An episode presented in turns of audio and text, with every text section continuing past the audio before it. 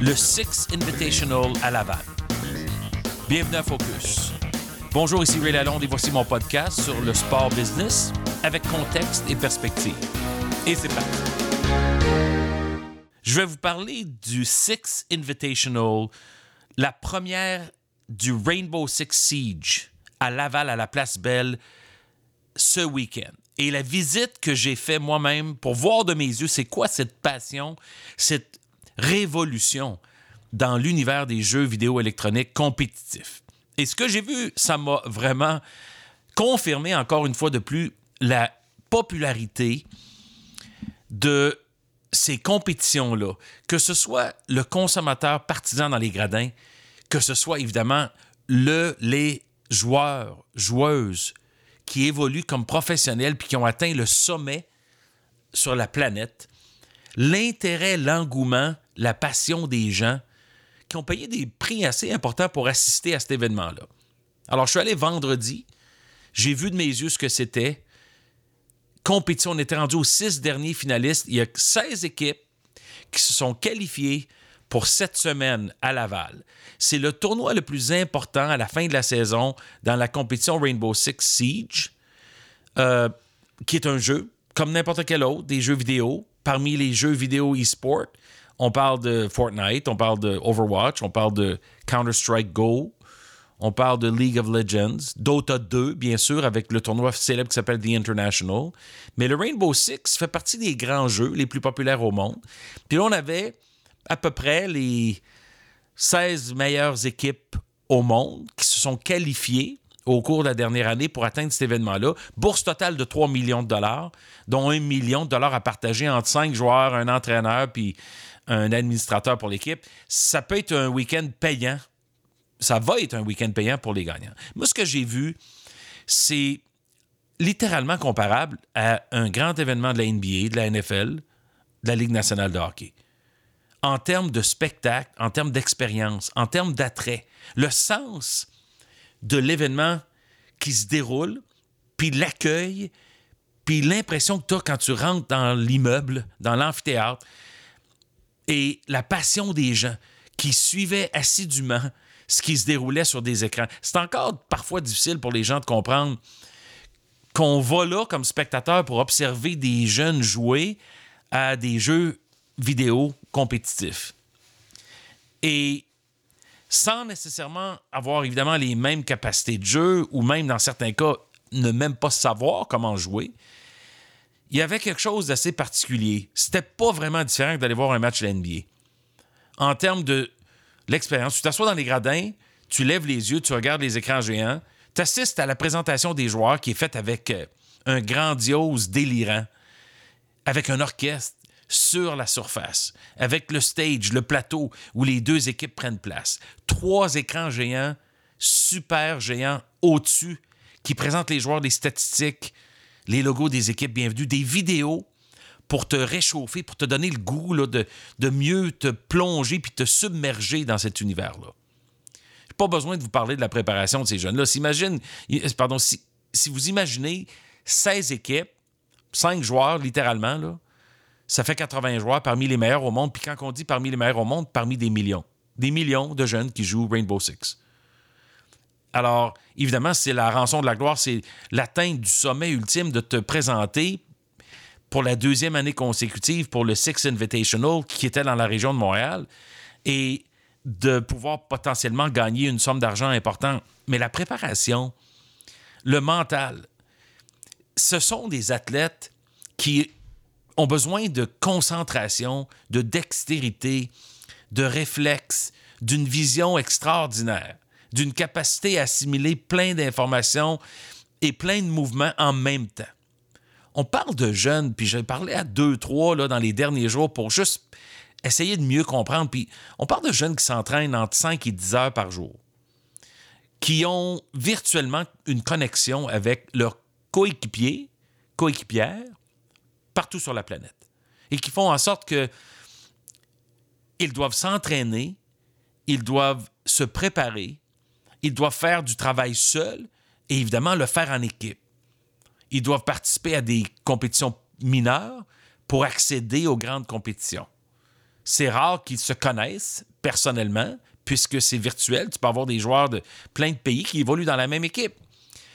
C'est le même principe, c'est de performer, performer, performer. C'est visible sur YouTube ou sur Twitch, que ce soit tes performances dans des tournois mineurs, tu te fais recruter, tu te fais un peu dépister pour te retrouver dans les, dans les plus grandes équipes, puis avoir la chance de compétitionner contre les meilleurs au monde, puis de gagner beaucoup de sous. Parce que Dieu sait qu'il y a beaucoup d'argent dans les jeux vidéo. L'univers du e-sport, je l'ai dit un peu plus tôt à la radio, c'est 150 milliards de dollars en 2019. Ce chiffre-là va continuer d'augmenter de façon ultra rapide dans les prochaines années. C'est 2,5 milliards de joueurs participants consommateurs puis de parties prenantes.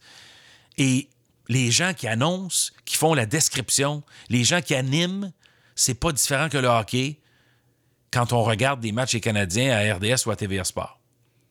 C'est fabuleux comme expérience, mais ce sont des, jeunes qui ont généralement, en, en tant que professionnels, entre 20 et 30 ans, qui sont complètement euh, intégrés à leur discipline sportive, qui ont sacrifié leurs études et une partie de leur, vie, leur temps libre, leur vie sociale, pour s'investir pour devenir les meilleurs.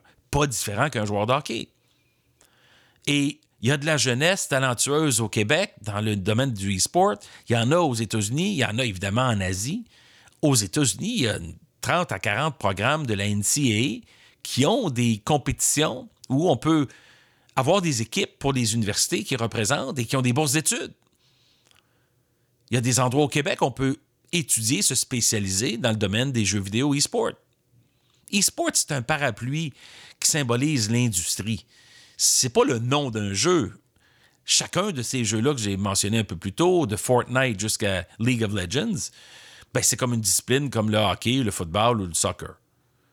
Ça ne veut pas dire qu'un joueur aime un jeu qui va être bon dans tous les autres. Au contraire, ça ne veut pas dire non plus que tu peux être un généraliste et être performant dans tous les jeux. Non. C'est la même chose qu'un golfeur versus un joueur de tennis. Ce qui est clair, par exemple, c'est que ça a une, un, suivi un peu dans le genre euh, religieux ou culte, euh, les gens étaient dans les gradins absolument concentrés sur le stage, sur le plateau. Ils étaient même dans des uniformes de style costume.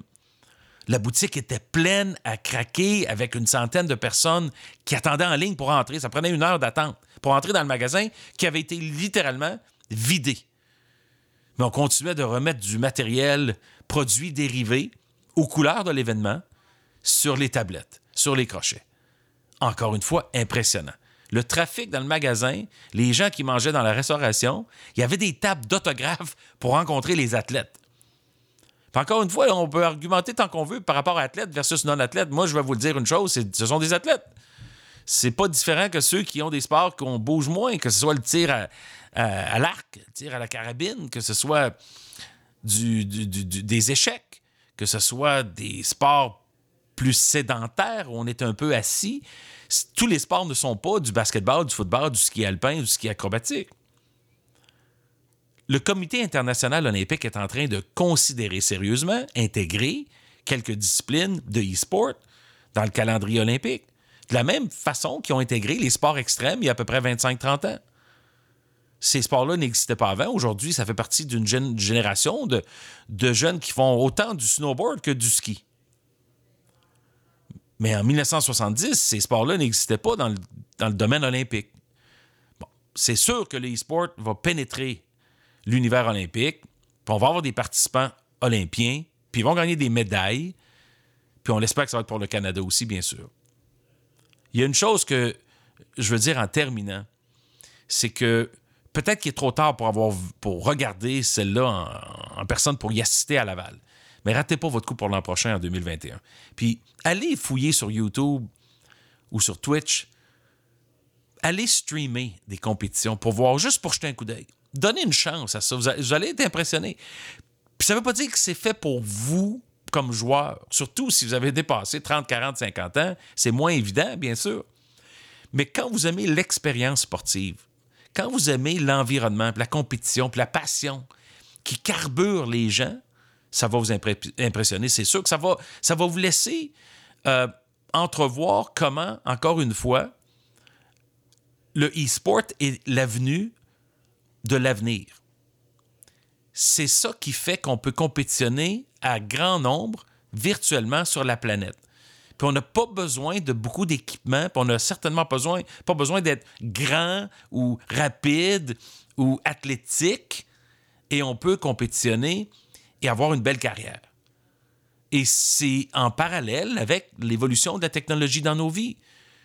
Que ce soit les ordinateurs, les, PC, les consoles, les téléphones mobiles, bien entendu. Mais c'est un rendez-vous pour vous de prendre quelques minutes. Vous n'allez pas le regretter, puis vous allez pouvoir avoir votre propre opinion. C'est pas parce que ce sont des jeux violents, on est d'accord qu'il y a beaucoup de jeux violents, que ça se traduit par de la violence chez les jeunes non plus c'est pas parce que ce sont des jeux électroniques, on est rivé devant un écran, que ça va se traduire nécessairement par des problèmes de santé. C'est comme toute chose avec modération. Mais quand on veut atteindre les plus hauts sommets, que ce soit au hockey, que ce soit dans le patinage artistique, que ce soit dans le football ou que ce soit dans les e-sports, on est obligé de passer du temps et s'investir à fond, puis il y a un sacrifice qui vient avec ça. Rendez-vous en 2021 au Six Invitational. Merci d'avoir été à l'écoute au rendez-vous, puis de me suivre sur Twitter at RealRailAlone et de suivre les podcasts sur SoundCloud, YouTube ou iTunes, puis de les partager. Ici Ray Lalonde, à très bientôt.